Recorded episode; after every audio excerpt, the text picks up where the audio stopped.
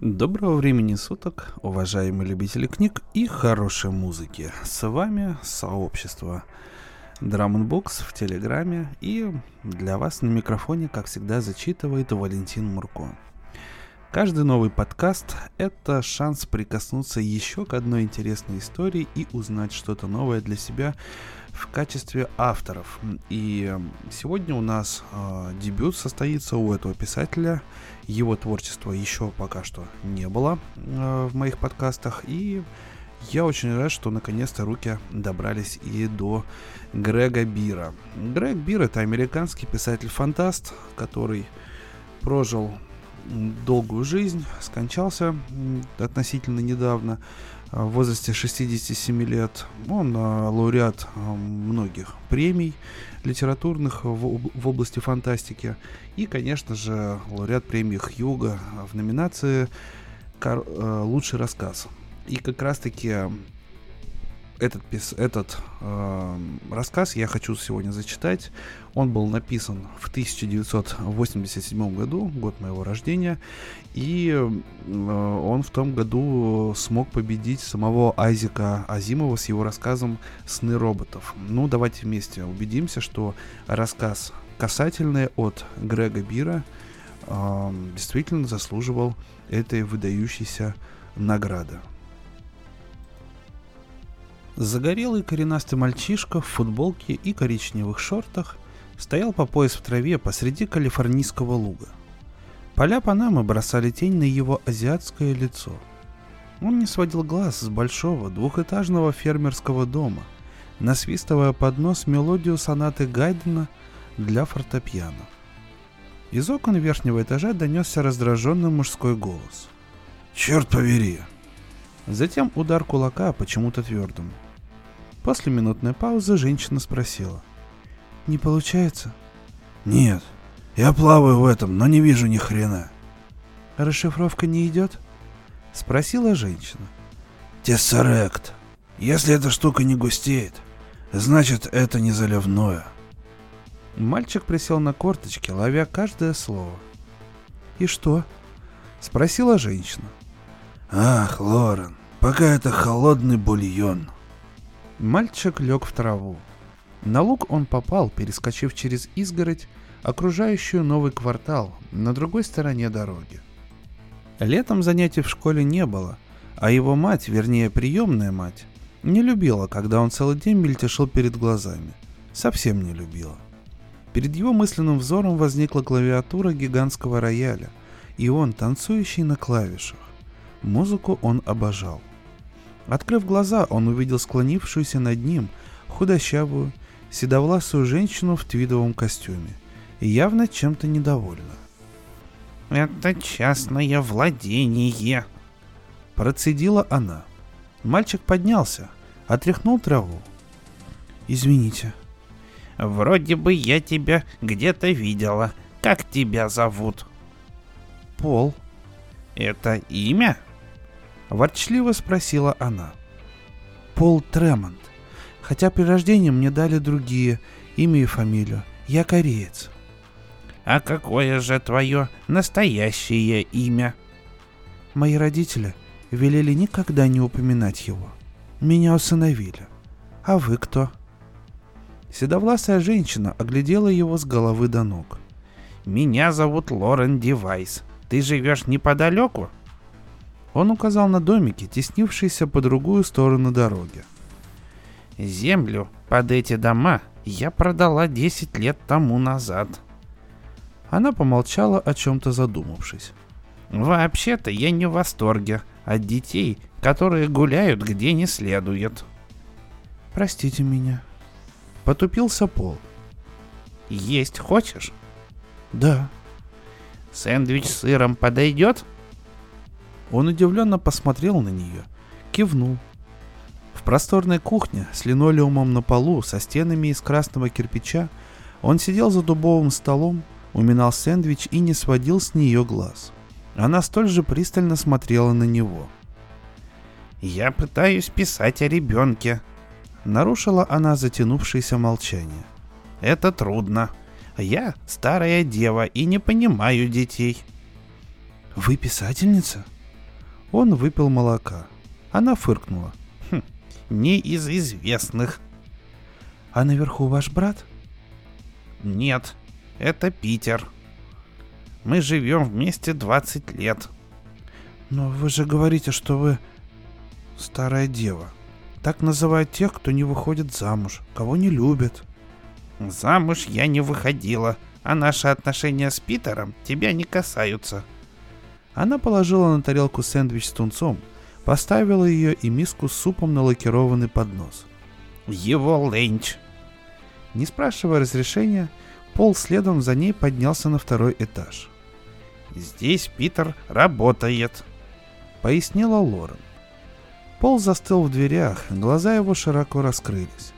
Электронные приборы, компьютерные терминалы, на полках геометрические фигуры из картона вперемешку с книгами и электронными платами. Она поставила поднос на стопку дискет, лежащих на столике. «Перерыв», Обратилась она к худому мужчине, сидящему к ним спиной. Мужчина повернулся на вращающемся стуле, скользнул взглядом по полу и под носу покачал головой. Его и сине-черные волосы на висках переходили в яркую седину. Маленький нос, большие зеленые глаза. На столе перед ним стоял дисплей высокого разрешения. «Мы вроде не знакомы», — он указал на Пола. Это Пол Тремонт, соседский мальчик. Пол, это Питер Тути. Пол поможет мне с описанием того персонажа, о котором мы говорили утром. Пол с любопытством смотрел на дисплей. Красные и зеленые полосы сливались друг с другом, вновь разделялись. «Что такое тессеракт?» — спросил Пол, вспомнив незнакомое слово, услышанное через окно — это четырехмерный аналог куба. Я пытаюсь научиться видеть его мысленным взором. А ты не пробовал? Нет. Признался Пол. На вот. Тутти протянул ему очки. Как в кино. Пол надел очки, посмотрел на экран. И что? Они сворачиваются и разворачиваются. Классно. Тянутся к тебе, потом удаляются. Он оглядел мастерскую. Ух ты! Мальчик бросился к черному музыкальному синтезатору, стоящему в углу. Транклейвер. Со всеми прибамбасами. Меня учат играть на пианино, но я бы предпочел синтезатор. Вы на нем играете? Я играю с ним. Раздраженно ответил Тутя. Я играю со всеми электронными игрушками. Но что ты увидел на экране? Он повернулся к Лорен, мигнул. Я все съем. Все, что ты принесла. А теперь, пожалуйста, не мешай нам. Вообще-то, он собирался помочь мне. Надулась Лорен. Питер улыбнулся. Да, конечно. Я задержу его ненадолго. Час спустя Пол заглянул на кухню, чтобы поблагодарить Лорен за ленч. Питер такой чудак. Он пытается что-то увидеть в других измерениях. Я знаю. Вздохнула Лорен. Сейчас я пойду домой, но потом вернусь, если вы не возражаете. Питер пригласил меня. С чего мне возражать? В голосе Лорен слышалось сомнение. Питер пообещал, что научит меня играть на трон Клейверя. Пол ослепительно улыбнулся и ретировался из кухни. Когда она поднялась за подносом, Питер сидел, откинувшись на спинку стула и закрыв глаза – на дисплее зеленые полосы все так же сменялись красными. «Как насчет заказа Хокрама?» — спросила она. «Этим я сейчас и занимаюсь», — последовал ответ. На второй день Лорен позвонила приемной матери Пола, чтобы сказать, где он и узнать, разрешает ли она сыну находиться у них. Возражений не последовало. Женщина, похоже, даже обрадовалась. Иногда он просто не сносен. Если что, отправьте его домой. Но не сразу. Она нервно засмеялась. Дайте мне немного отдохнуть. Лорен холодно попрощалась с ней и положила трубку. Питер и Пол спустились на кухню с листом, испещренным линиями. «Питер учит меня работать с его программой», — похвастался Пол. «Известно ли тебе?» Тутти заговорил как профессор из Кембриджа что можно рассматривать бесконечное число поперечных разрезов куба, рассеченного плоскостью. Пол скосился на набросок, сделанный Тутя. Конечно. Если провести плоскость через куб, то двухмерные существа, которые на ней живут, назовем их плоскоземцами, увидят треугольник, квадрат, ромб или трапецию. Если двигать куб, то двухмерные существа увидят, как эти фигуры растут, изменяют форму и, наконец, пропадают. Ну да, это же просто, прям как в той книге, которую вы мне показывали.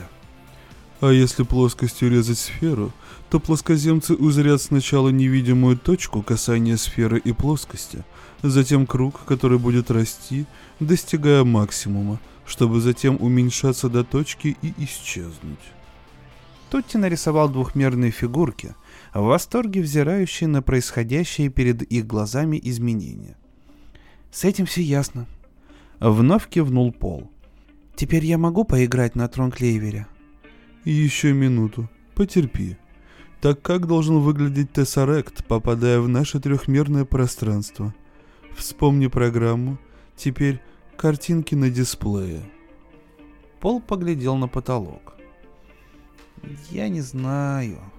В голосе слышалась скука. А ты подумай. Настаивал Тутя. Это что-то...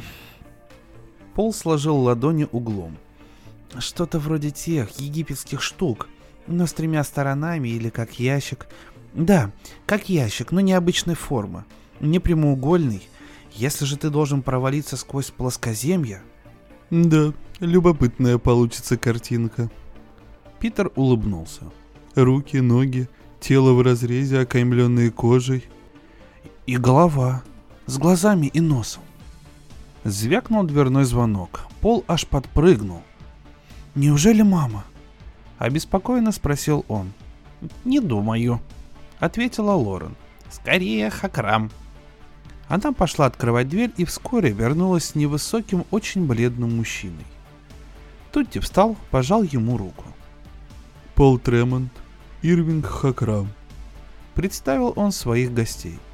Хакрам искоса глянул на Пола. Глаза его холодно блеснули. «Как продвигается моя работа?» Спросил он Тути. «Все готово. Она наверху. Похоже, ваши ученые-мужи трясли не то логическое дерево». Тутти принес папку с какими-то бумагами и распечатками и протянул Хакраму. Хакрам просмотрел распечатки. «Не могу сказать, что я очень доволен. С другой стороны, ошибок нет. Работа, как всегда, выполнена на самом высоком уровне. Вот ваш чек. Он протянул Тути конверт. Жаль только, что мы не получили результатов раньше. Я бы обошелся без лишних волнений, а компания сэкономила бы приличную сумму. К сожалению, не получилось.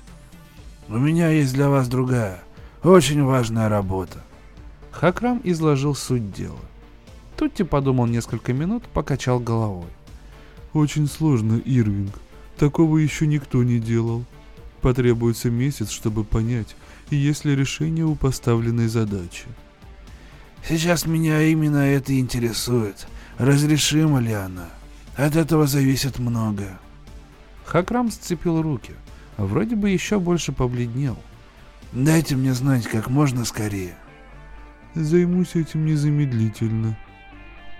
А это ваш ученик? Хакрам указал на Пола. Нет, юный друг. Интересуется музыкой. Отлично играет Моцарта. Я помогаю ему с тессаректами. Вставил Пол. Надеюсь, ты не мешаешь Питеру. Его работа очень важна. Пол покачал головой. Вот и хорошо. И Хакрам отбыл, зажав папку под мышкой. Тутти вернулся в кабинет-мастерскую, прихватив с собой Пола. Лорен принялась было за романа, застыв с ручкой над блокнотом, но нужные слова не шли в голову. Она всегда нервничала после ухода Хакрама. Она поднялась по ступенькам, застыла на пороге кабинета. Такое случалось часто. Ее присутствие не мешало Тути. Увлеченный работой он ничего не замечал.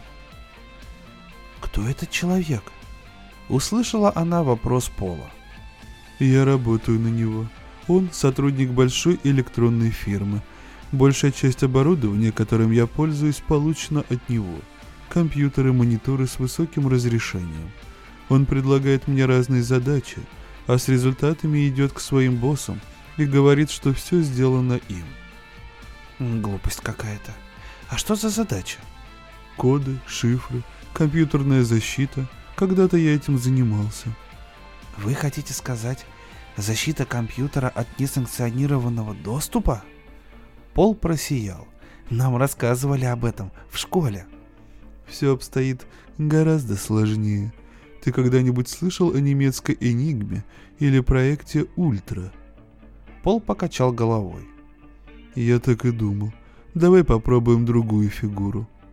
Он запустил новый вариант программы четырехмерной графики и посадил Пола перед экраном. Так как будет выглядеть гиперсфера, попади она в наше пространство? Пол задумался. М-м, по-странному. Не так уж и по-странному. Ты уже видел ее на экране. А, в нашем пространстве. И это просто. Этакий воздушный шарик, раздувающийся из ничего, а потом спускающийся. Сложнее представить себе, как в действительности выглядит гиперсфера. Я хочу сказать, окажись она напроверх от нас. Напроверх? Переспросил Тутя. Ну да, напроверх и наливниз. Как бы ни назывались эти направления. Тутти не открывал глаз от мальчика. Присутствие Лорен они не замечали. Вообще-то они называются Анна и Ката, уточнил Тутя. И как же выглядит гиперсфера? Руки Пола описали широкие круги. Она как шар, и она как подкова, в зависимости от того, откуда смотреть. Как воздушный шарик, пробитый жалами пчел, только поверхность гладкая, а не покрытая рябью.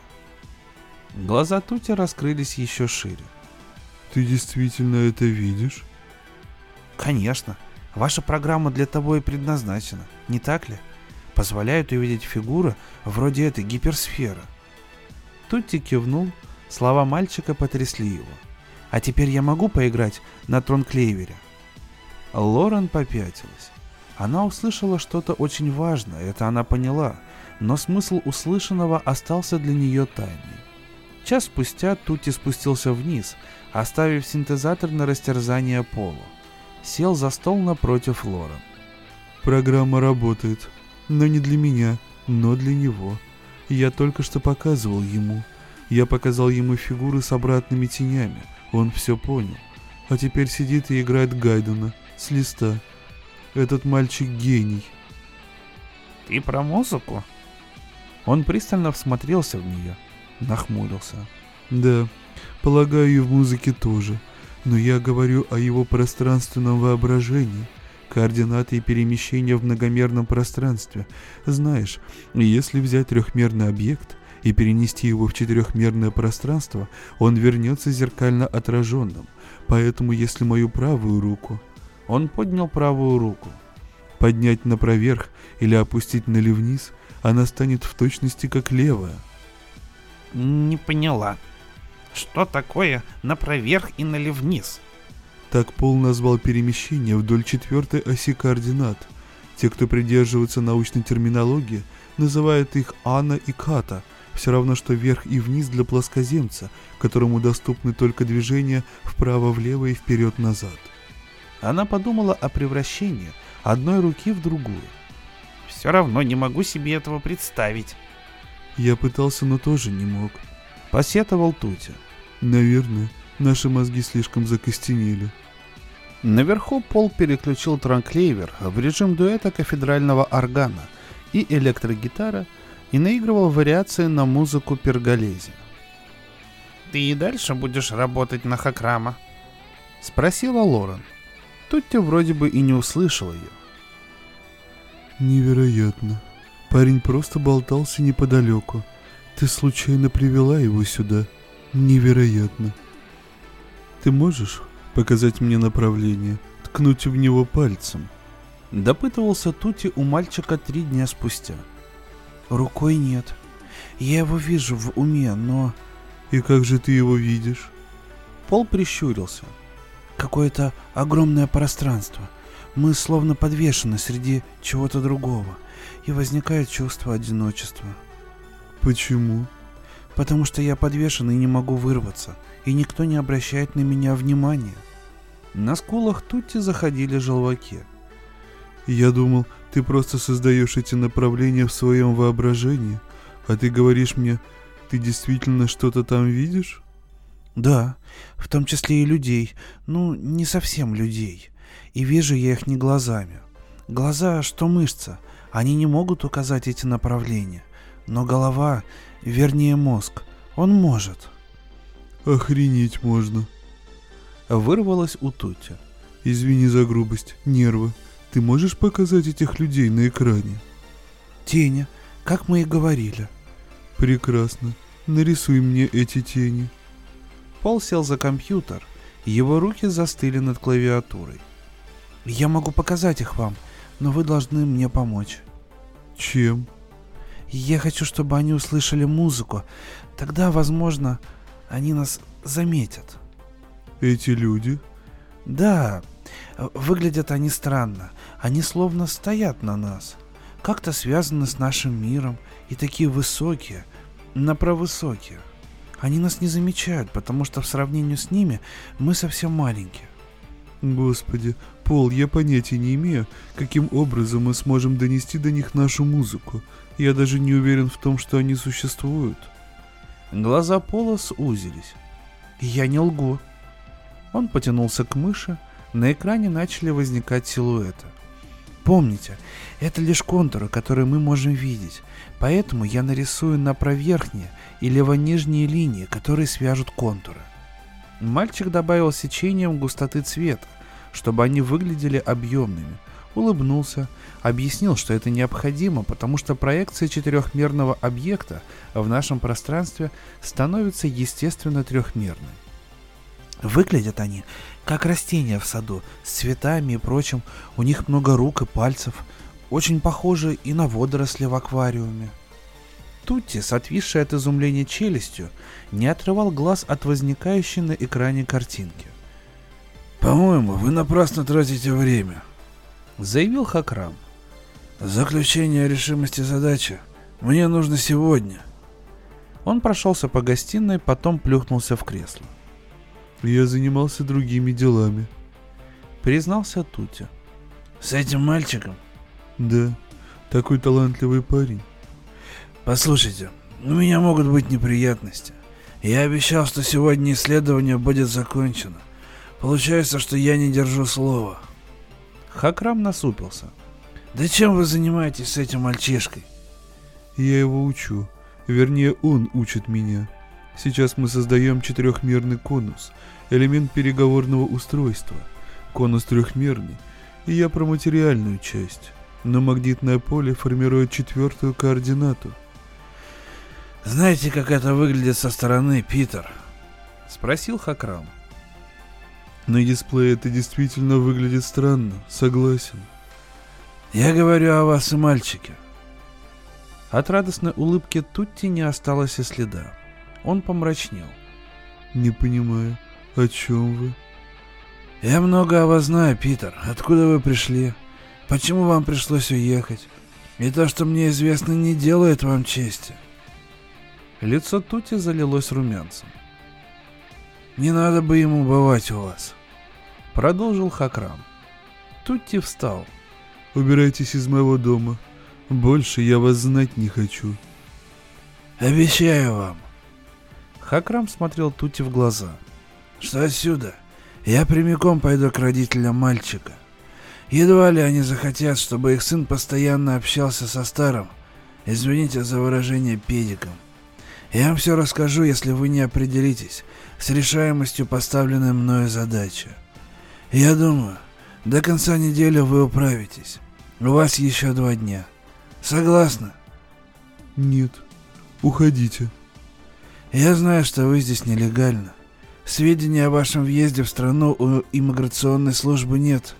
Учитывая вашу репутацию в Англии, вас наверняка признают нежелательной персоной.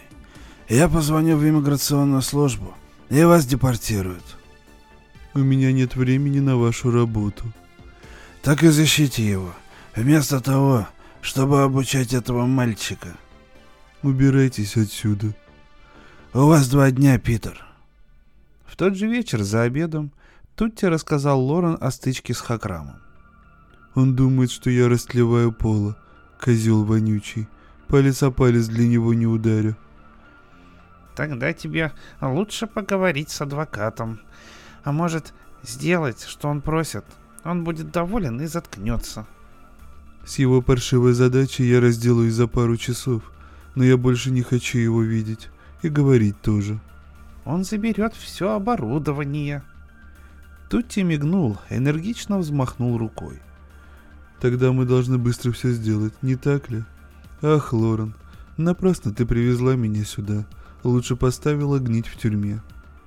Они забыли обо всем, что ты для них сделал. Голос Лорен переполняла горечь. Ты спасал их во время войны, а потом они решили упрятать тебя за решетку. Она повернулась к окну, к затянутому облаками небу и лесу вдали. Конус лежал на столе у окна в лучах солнца, подсоединенный к мини-компьютеру и транклейверу. Пол поставил на пюпитер перед синхронизатором нотные листы с написанной им музыкой. Похоже на Баха, но им это будет понятнее. Вы ведь не здешний, Питер. Он сел за клавиатуру. Тутти молча смотрел на него. Я хочу сказать, мисс Девайсы, вы отлично ладите, но вы не из этих краев, так? С чего ты так решил? Я прочитал кое-какие книги в школьной библиотеке. О войне, о проектах Энигма и Ультра. Обратил внимание на некоего Питера Торнтона. На фотоснимке он очень похож на вас. В книгах его превозносят как героя. Тутти выдавил из себя улыбку. Но в одной книге я прочитал, что вы исчезли в 1965 году. Вас за что-то наказали. За что именно, не написали. Я гомосексуалист. Ответил Тути. И что из этого? Мы с Лорен познакомились в Англии в 64-м, стали добрыми друзьями. Меня хотели посадить в тюрьму, Пол. Она привезла меня в Штаты через Канаду. Тайно, без документов. Ну, вот вы сказали, что вы гомосексуалист. Они же не любят женщин. Это не совсем верно, Пол. Вот мы с Лорен питаем друг другу самые теплые чувства. Нам есть о чем поговорить. Она рассказывала мне о своих творческих планах. Ты же знаешь, она хочет писать. Я о математике, о войне. Я чуть не умер во время войны. Почему? Вас ранили? Нет, слишком много работал. Переутомился и все закончилось нервным срывом. Мой любовник, мужчина, помог мне продержаться и в сороковые, и в пятидесятые годы. В Англии тогда жилось несладко, но он умер в шестьдесят третьем. Его родители присвоили себе наследство. Когда я оспорил их действия в суде, меня арестовали. Ты прав, Пол, а в этой стране я чужак. Я тоже. Родители не балуют меня вниманием. Друзей практически нет. И родился я в Корее. Но ничего о ней не знаю. Играй. Лицо Тутти застыло. Давай посмотрим, будут ли они слушать. Конечно, будут. Уверенно ответил Пол. Их речь, что наша музыка. Мальчик пробежался пальцами по клавишам транклейвера. Конус, подсоединенный к синтезатору через мини-компьютер, вибрируя, задребезжал. Битый час Пол раз за разом исполнял свое сочинение. Иногда в полном соответствии с нотной записью, иногда с вариациями. Тутти сидел в уголке, вслушиваясь в скрипы и взвизгивания, издаваемые конусом. Насколько сложнее дать толкование четырехмерному звуку, думал он. Нет даже визуальных признаков. Наконец мальчик угомонился, помассировал уставшие кисти рук, потянулся. Они должны услышать. Надо только подождать. Он перевел транкливер в автоматический режим игры, отодвинулся от инструмента. Пол ушел с наступлением сумерек. Тутти засиделся в мастерской за полночь, вслушиваясь в металлические звуки, издаваемые конусом. Ночь напролет Транклевер раз за разом проигрывал композиции Пола. Тутти лежал на кровати в своей спальне, наблюдая за бликами лунного света на стене. Как далеко придется идти четырехмерным существам, чтобы попасть сюда, думал он. Как далеко пришлось идти мне, чтобы попасть сюда? Он не заметил, как заснул, а во сне перед ним появился Пол. Мальчик с широко открытыми глазами ритмично взмахивал руками, словно плыл в бассейне. «Со мной все в порядке», — говорил он, не шевеля губами. «За меня не волнуйтесь, у меня все хорошо. Я побывал в Корее, посмотрел, как там живут. Там мне понравилось, но в Америке лучше». Тутти проснулся весь в поту. Луна зашла, в комнате царила тьма, а в кабинете мастерской продолжал попискивать конус. Пол пришел рано утром, насвистывая мелодию из четвертого концерта Моцарта для скрипки. Лорен открыла дверь, и он поднялся наверх, к Туте. Тот сидел перед дисплеем, разглядывая четырехмерных существ, нарисованных полом. «Ты видишь что-нибудь?» — спросил он мальчика. Пол кивнул. Они подошли ближе, заинтересовались. Может, нам пора готовиться к их появлению. Вы представляете себе, как будет выглядеть след ноги четырехмерного существа? Тути задумался. Хотелось бы увидеть. На первом этаже закричала Лорен. Пол и Тути поспешили вниз. Лорен стояла посреди гостиной, прижав локти к груди, поднеся одну руку к рту. Первое появление четырехмерных выразилось в разрушении части пола и восточной стены. Какие они неуклюжие. Кто-то из них натолкнулся на стену. Прокомментировал Пол. «Что тут происходит?» Взвизгнула Лорен. «Надо бы выключить музыку», — сообразил Тутя. «Почему?» — спросил Пол. С его лица не сходила победоносная улыбка. «Может, она им не нравится». Ярко-синий шар возник позади Тути, быстро увеличился в диаметре до ярда. Покраснел съежился, на мгновение замер и исчез. Локоть. Одной из его рук. Я думаю, существо слушает, старается понять, откуда исходит звук. Я иду наверх. «Выключи музыку», — потребовал Тутя. «Лучше я сыграю что-нибудь еще». Мальчик побежал наверх. Из кухни донесся треск, потом шипение, дом завибрировал на низкой частоте — Источником вибрации стало четырехмерное существо, перемещающееся по их трехмерному дому. Тутти дрожал от волнения. «Питер!» Руки Лорен сжались в кулаке. Пол пригласил гостей. Объяснил Тути. Повернулся к лестнице. Первые четыре ступени лестницы и часть пола завертелись и исчезли. Потоком воздуха его едва не затянуло в дыру. Удержавшись на ногах, он наклонился, потрогал место разреза. Идеально ровная поверхность. Внизу зияла черная пасть подвала. «Пол!» — позвал Тутя. «Я играю им свое сочинение. По-моему, им нравится». Отозвался мальчик. Зазвонил телефон. Тутти автоматически схватил трубку. На другом конце провода бесновался Хакрам. «Сейчас говорить не могу», Хакрам заорал еще громче, его услышала даже Лорен. Тутти положил трубку на рычаг. «Как я понимаю, его уволили. Вот он и злится». Тутти отошел на три шага, разбежался и перепрыгнул через черную дыру. Поднялся на пару ступенек, остановился как вкопанный. «Господи!» Его осенила новая мысль. Они выбивают половицы из трехмерного пространства в четвертое измерение – как Пол и говорит, неуклюжие увольни. Они могут нас убить. Он позвонит в иммиграционную службу. Предупредила Лорен. Но Тутти уже спешил наверх. Пол сидел перед транклейвером и самозабвенно наигрывал новую мелодию. Тутти шагнул к нему, но путь преградила зеленая колонна, твердая, как скала. Она чуть вибрировала. Участок потолка в 4 квадратных фута исчез из трехмерного пространства. Колонна превратилась в палку, покрытую извивающимися, как змеи, волосками. Тутти обошел палку и выдернул из розетки провод, идущий к транклейверу. Забор из коричневых сигар окружил компьютер. Сигары, вращаясь, удлинялись, тянулись к полу и потолку, потом превратились в ниточки и исчезли. Они тут плохо видят.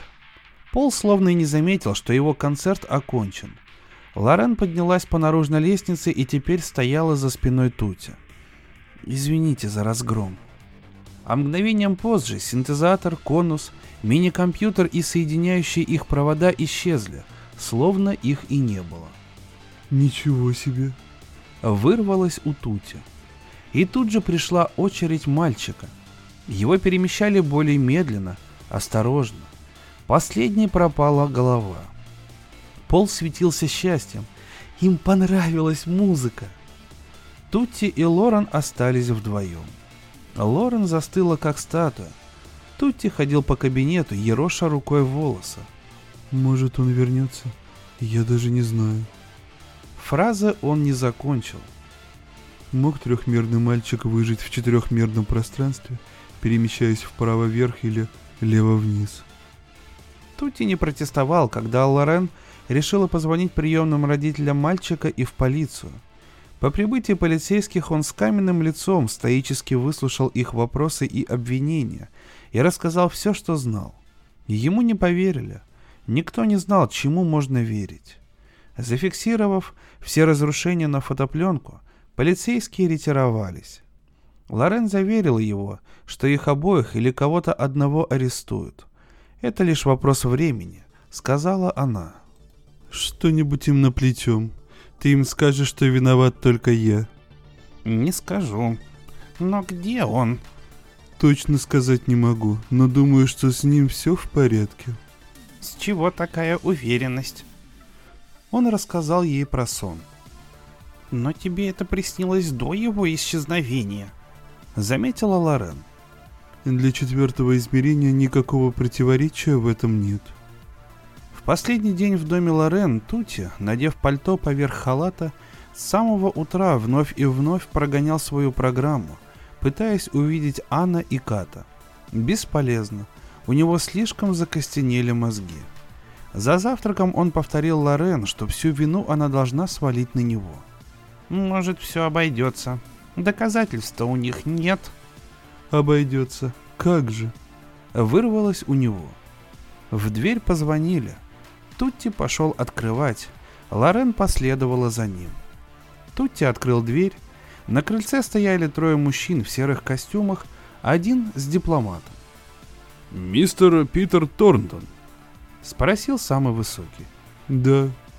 Кивнул Тутти. Дверной косяк и добрый кусок стены с шипением пропали — Трое мужчин уставились на образовавшийся проем. Затем Высокий невозмутимо продолжил. «Согласно поступившим к нам сведениям, вы незаконно проникли в нашу страну».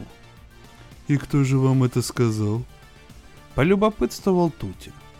За его спиной возник синий цилиндр, разросся до четырех футов и, вибрируя, повис в воздухе.